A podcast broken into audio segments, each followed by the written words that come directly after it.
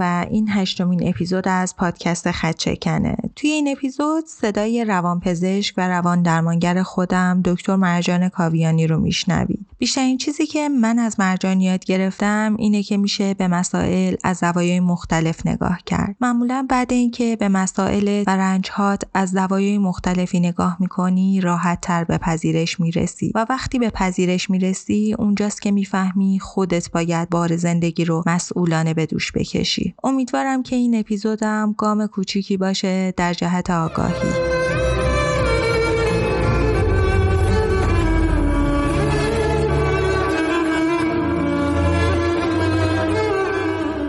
سلام مرجان جون. خیلی خوشحالم که بالاخره قرار صدای شما رو توی خط چکم بشنویم و از نگاه و نظر شما نسبت به مسئله روابط خارج از ازدواج والدین بدونیم. سلام خوشحالم که دارم جای حرف می‌زنم که یه عده جوون پویا و مؤثر تصمیم گرفتن با مشکلاتشون به جور جدیدی روبرو بشن و دست کمک و همیاری به طرف همدیگه دراز کنن تا اینکه بالاخره با همدیگه به پذیرش مشکل مشترکشون برسن. و افتخار می‌کنم که توی همچین زمینه فرصتی به من داده شده تا چند کلمه حرف بزنم. مرجان جون سوالی که همیشه برای خودم هم مطرح بوده و می‌خوام اولین سوالی باشه که ازتون می‌پرسم اینه که به نظر شما چرا اخلاق به مرور زمان ما رو به سمت روابط تک همسری سوق داده؟ و سوال بعدیم هم اینه که اگه والدی برخلاف انتظار این مسئله رو رعایت نکنه و وارد روابط خارج از ازدواج بشه معمولا چه آسیب هایی برای بچه هایی که شاهد این روابط هستن به وجود میاره؟ بحث مشترکمون در این پادکست موضوع وفاداری در خانواده از طرف هر کدوم از همسرها و تاثیر اون روی فرزند پروری اونا که هدف در واقع اصلی تولید در واقع واحد خانواده در هر گونه اجتماعی هست میشه. اجتماع برای نیروی جنسی افراد هدف تولید مصر رو به صورت خانواده تعریف کرده و در هر تمدنی ما می‌بینیم که نیروی جنسی براش در واقع سیستمی به صورت شرعی اخلاقی یا قانونی توصیف شده که در اون برای فرزندی که در آینده از رفتار جنسی این دو فرد پدید میاد بستر امنی از نظر دو تا خانواده بستر حلال و درستی برای این بچه به وجود بیاد که قبیله در واقع در رشد این کودک و در عشق دادن به این کودک سهیم باشن. پس هدف اصلی خانواده رو اگر بذاریم فرزند پروری اون موقع قراره که برای مدت طولانی به خاطر اینکه رشد بچه آدم حداقل 18 سال طول می‌کشه دو تا آدم باید صورت باغ مشترک و باغچه مشترکشون به این در واقع برکتی که ایجاد کردن مسئولانه توجه و محبت بدن و در این صورت می‌تونن بچه حلال زاده و در واقع بالغ و عاقل تحویل اجتماع بدن که اون هم نوعی نقش خودش رو در آینده ایفا خواهد کرد. ولی به خاطر اینکه این دوره زمانی رشد به شدت طولانیه و 18 25 30 سال طول می‌کشه تا بچه آدم بتونه روی پای خودش واسطه و مستقلا بتونه به صورت فردی از اجتماع برای نیازهاش به اجتماع بپردازه و از اجتماع توقع داشته باشه. و معمولا اجتماع برای بقای در واقع قبیله دو تا قانون خیلی مؤثر و مهم رو با جدیت اجرا می‌کنه و اون قوانین مربوط به جنسیت و تولید مثل برای اینکه بقای جماعت به تولید مثل انسانی که انرژی صرفه شده و عشق گرفته بستگی داره و یکی دیگه قوانین مربوط به خشم که در واقع عاطفه بسیار خطرناک در جماعته و ما براش قوانین خیلی پررنگی تو هر اجتماعی داریم. بنابراین برای تولید مثل مواهد خانواده رو می‌سازیم. یعنی اگر برای اینکه تنها نباشیم یا برای اینکه در صورت پیری بچه ها از ما مراقبت کنن یا برای اینکه کسی در زندگی ما باشه که ما رو به آرزوهامون برسونه یا از ما نگهداری کنه ولا غیر ازدواج کرده باشیم ما مشکل بزرگی روبرو خواهیم بود. به خاطر اینکه نه تنها در ازدواج نمی‌گیریم بلکه باید مسئولیت پرداختن و توجه دادن به موجود سوم یا چهارم یا پنجمی رو که حاصل ازدواجن به عهده بگیریم و اینجاست که ممکنه سرخوردگی به وجود بیاد و فرد به جای روبرو شدن با مسئله یعنی تغییر نگرشش نسبت به ازدواج و انتظاری که از ازدواج داشته از ازدواج در بیاد و خیانت بکنه.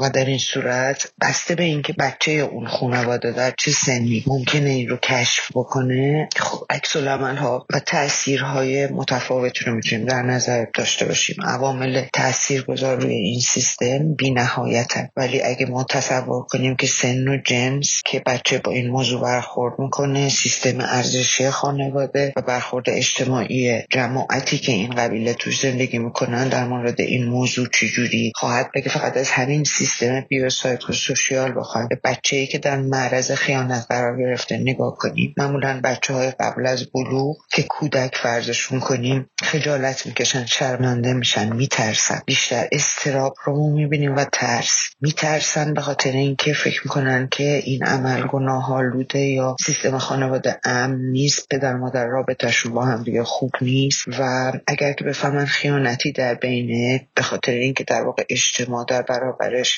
گارد خیلی سنگین و مشخصی داره در برابر خیانت در خانواده. بنابراین احساس متفاوت بودن مخفی شدن و تنهایی به اونها دست میده. کلا بچه های طلاق یا بچه های خیانت یا بچه های اعتیاد اعتقادشون بر اینه که به اندازه کافی خوب نبودن که والدین رو بتونن به ازدواجشون متعهد کنن در حالی که در واقع اونها به اندازه کافی در دوست داشتنی بودن. شاید حتی به اندازه کافی عشق گرفتن تا به بزرگسالی برسن. بچه آدم اگه بغل نگیره ضعیفه و میمیره و بنابراین اگه زنده مونده اگه ما به سن چه جوانی رسیدیم الزاما باید بغل یا بغل های محبت آمیزی به ما عشق رو داده بوده باشه. پس بنابراین در واقع یه عده از ما نگهداری کردن به اندازه کافی این نگهداری خوب بوده که بچه آدم بتونه به بزرگسالی برسه. ولی وقتی که در کودکی احساس کنه خانواده امن نیست اون وقت نقش های تلویحی نگهبان شدن مثلا نگهبان والد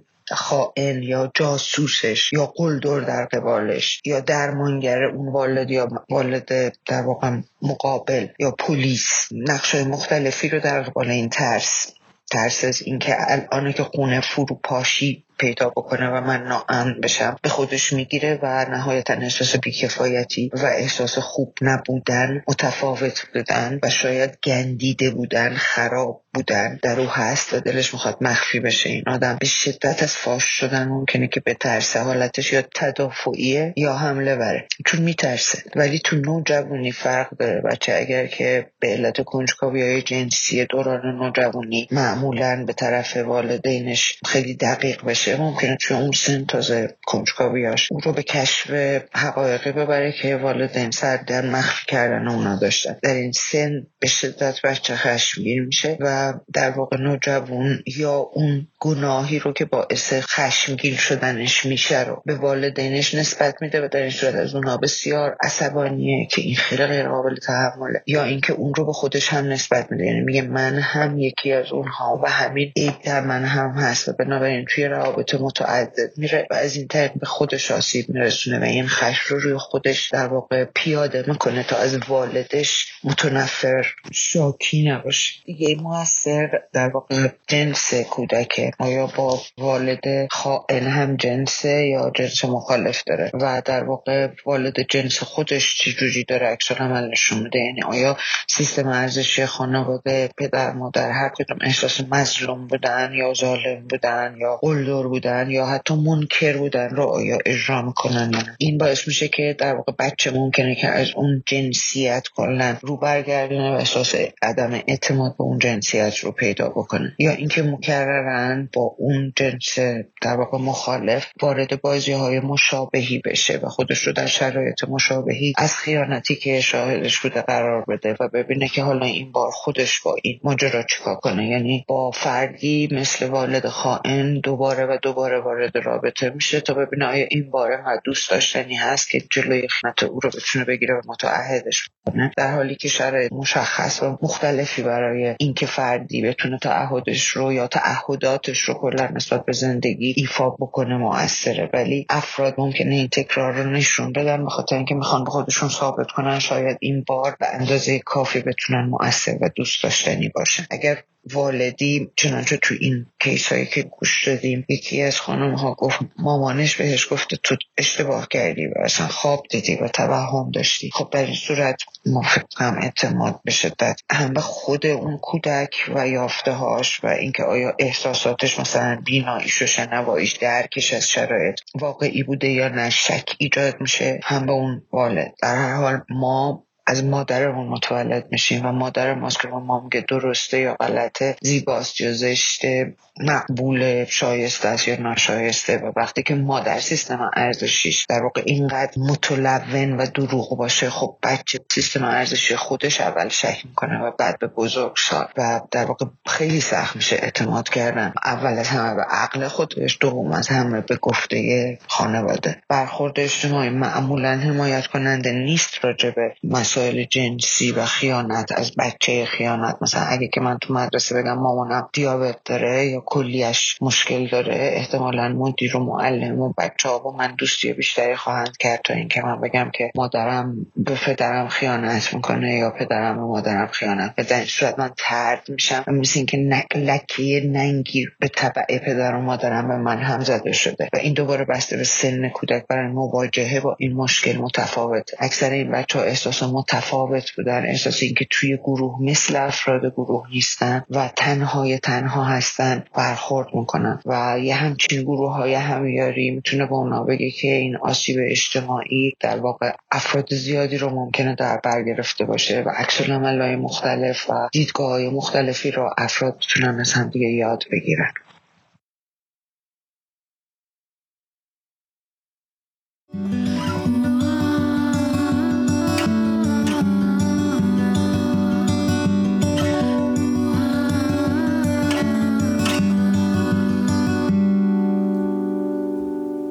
مرجان جون سوال بعدی اینه که به نظرتون این مسئله روی روابط فرد چه تأثیری می‌تونه بذاره؟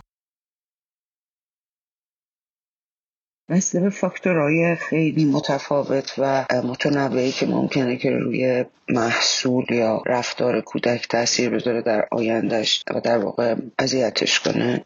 سن بچه است وقتی که با این, این مشکل یا این موضوع روبرو میشه. بچه ها زودتر از اونی که ما تصور می‌کنیم می‌فهمن و بچه آدم واقعا معجزه ای از هوش و ممکنه که اول صحنه ها رو بگیره و بعد می‌تونه اونا رو سر هم بکنه.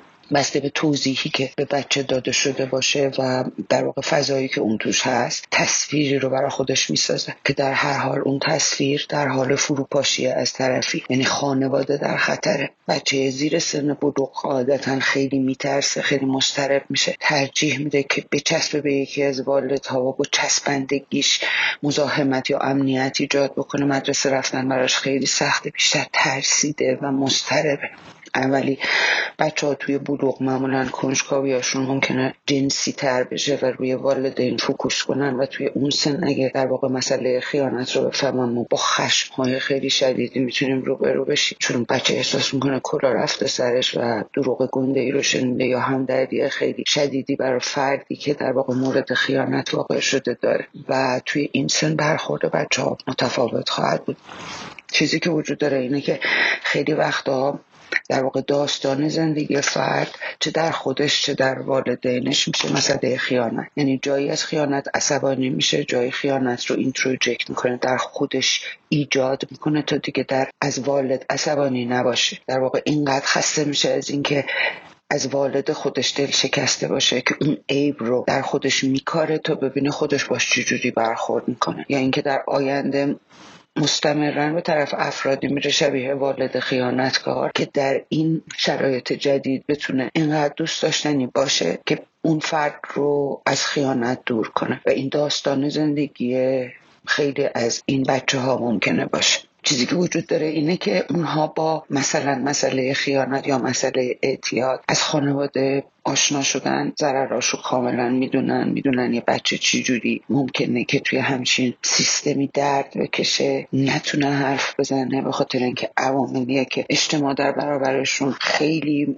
محکم و مشخص و فاش مقابله می‌کنه. بنابراین بچه احساس می‌کنه که تو جماعت نه تنها دوست داشتنی نیست بلکه شاید یه کمی هم اون بدی رو که والدین داشتن داشته باشه و نکنه خودشم یه جورایی خرابه و بنابراین از جامعه دوری می‌گیره و فکر می‌کنه مشکلی داره که نمی‌تونه با هم کلاسیا و در واقع دوستانش مطرح بکنه و کوچیک و کوچیکتر میشه خودش رو مچاله یا مچاله تر می‌کنه و معمولا به دوست داشتنی بودن خودش مشکوکه و همیشه فکر می‌کنه یه چیز خرابی توش هست که بعدا آخر رابطه وسط رابطه یه جایی طرف مقابلش اون رو درک خواهد کرد و اون رو دوست نخواهد داشت. یا اینکه تبدیل میشه به آدم خشمگینی که در برابر خیانت یا اعتیاد شروع می‌کنه به جنگیدن ولی یه شکی همیشه توی دلش هست که نکنه خودش هم از اوناست و خودش رو در شرایطی قرار میده که این در واقع امتحان رو به خودش بکنه. حالا یا بیاد تو اکیپ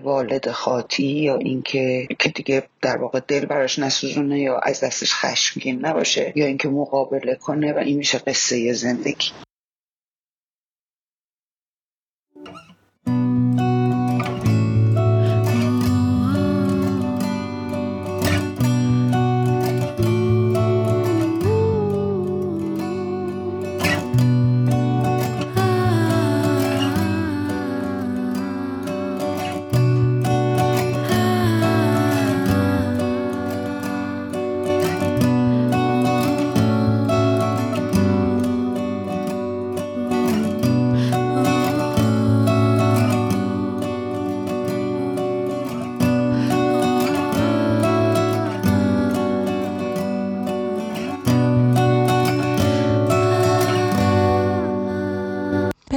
شما این آدم بهتره به این موضوع چطور نگاه کنه تا بتونه به خودش کمک کنه؟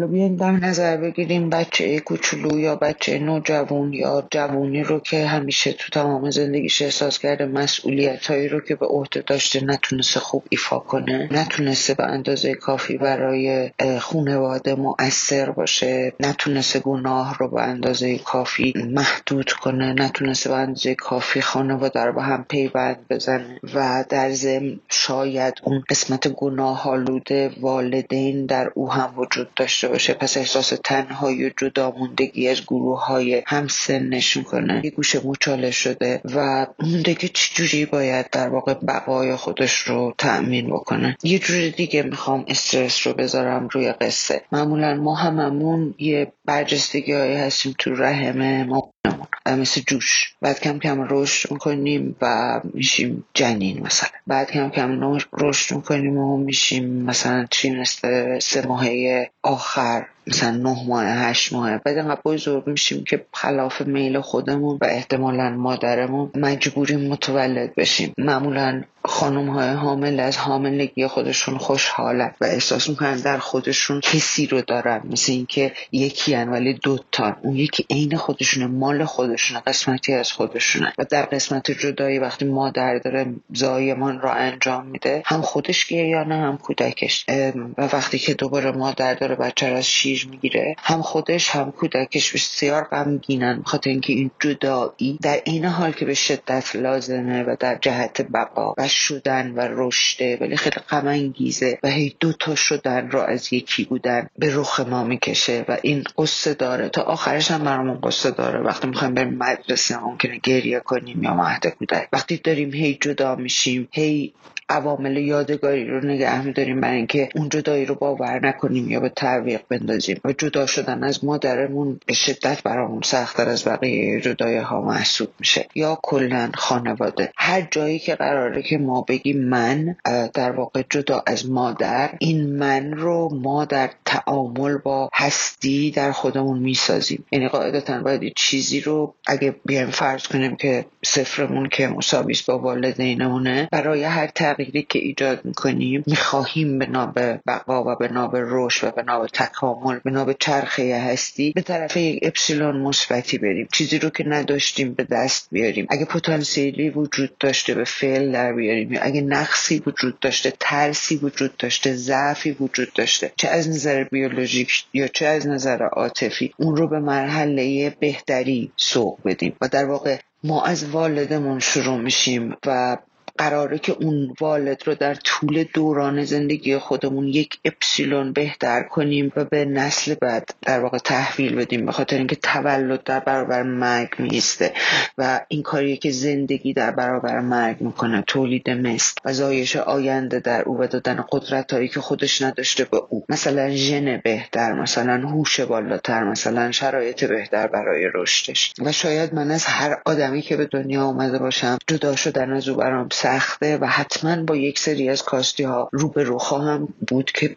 از بین بردن اونها به شدت برای من مشکل خواهد بود. ما همونطور که زادگاه هامون با هم دیگه متفاوته مسیر رشدمون و مقصد هامون با هم متفاوته و به خاطر همین به نظر می‌رسه سلیقه هامون با هم متفاوته چون ارزش هامون با هم متفاوته و این سرنوشتی که روی دوش ماست و قرار من از صفرم به یک برسم. شاید یک ترس رو کمتر شاید یک قدرت رو بیشتر در خودم ایجاد کنم تا بتونم برای نسل بعد او رو به ودیعه بیارم. هر حرکتی در بشر از نداشتن به طرف داشتن از نبودن به طرف بود بودن سوق می‌گیره. اگه من هیچ کاری نکنم و هیچ دردی نکشم خب من و مامانم با هم دیگه میمونیم تا آخر. ولی اگه که یک چیزی اونجا نباشد یا قبطه چیزی در اون وسط باشه اون وقت من فکر می‌کنم من دوست دارم که اون رو به دست بیارم. اگه آرامشی نباشد بروم به دستش بیارم. اگه قدرتی نباشد بروم به دستش بیارم. و وقت بگم من اینجوری فکر می‌کنم. پس در واقع به نظر می‌رسه مسیر شدن مسیر من رو ساختن یک حرکت غم انگیز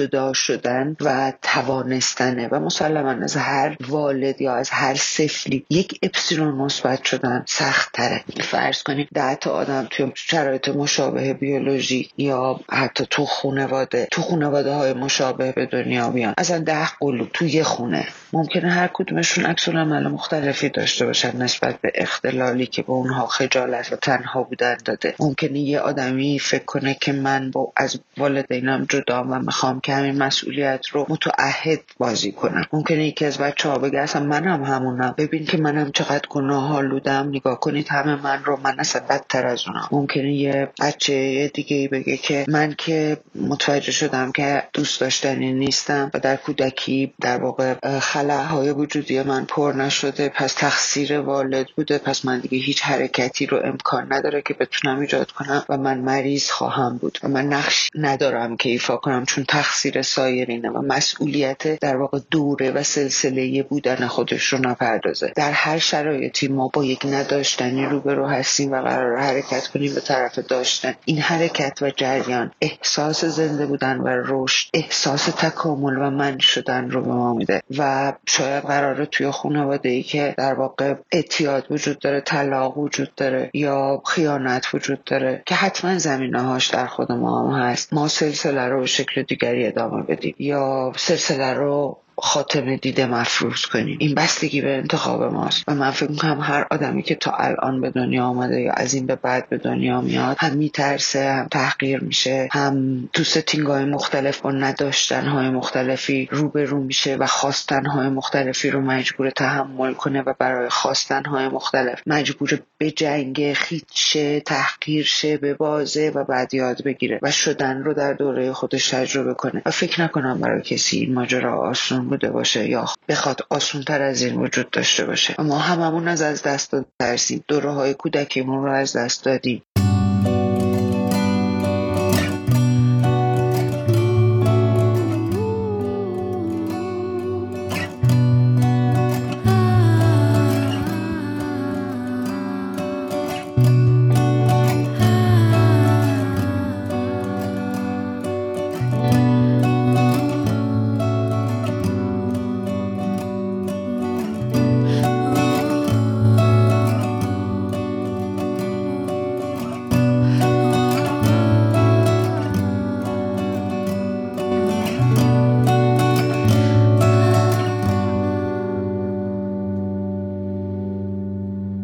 مرسی از وقتی که گذاشتین و همه توضیحاتی که دادین. اگر صحبت پایانی هستش خوشحال میشم که بشنویمش. من به نظر می‌رسه که مسیر رشد مسیر پرمخاطره و مجبوریم برای هستی بار هستی و دوست داشتن رو بپذیریم و نهایتا این رو به نسل های بعد منتقل کنیم تا بقا اتفاق بیفته. این کار ساده این نیست. در واقع اگه بخوایم ازش خودمون رو مستثنا کنیم به راحتی می‌تونیم مقصر رو بقیه بدونیم یا فکر کنیم ژن بدی هستیم بهتره همینجا تموم بشیم این انتخاب ماست و انتخاب زندگی اما دوست داشتن و عشق. و میلان کندرا اسم در واقع سختی زندگی بار هستی رو عشق گذاشته و تحمل نداشتن ها و ایجاد اونها و قبول مسئولیت زحمت اونها. مرسی از توجهتون. مرسی از اینکه به این اپیزود هم گوش کردین. نازیلا بهمن 1402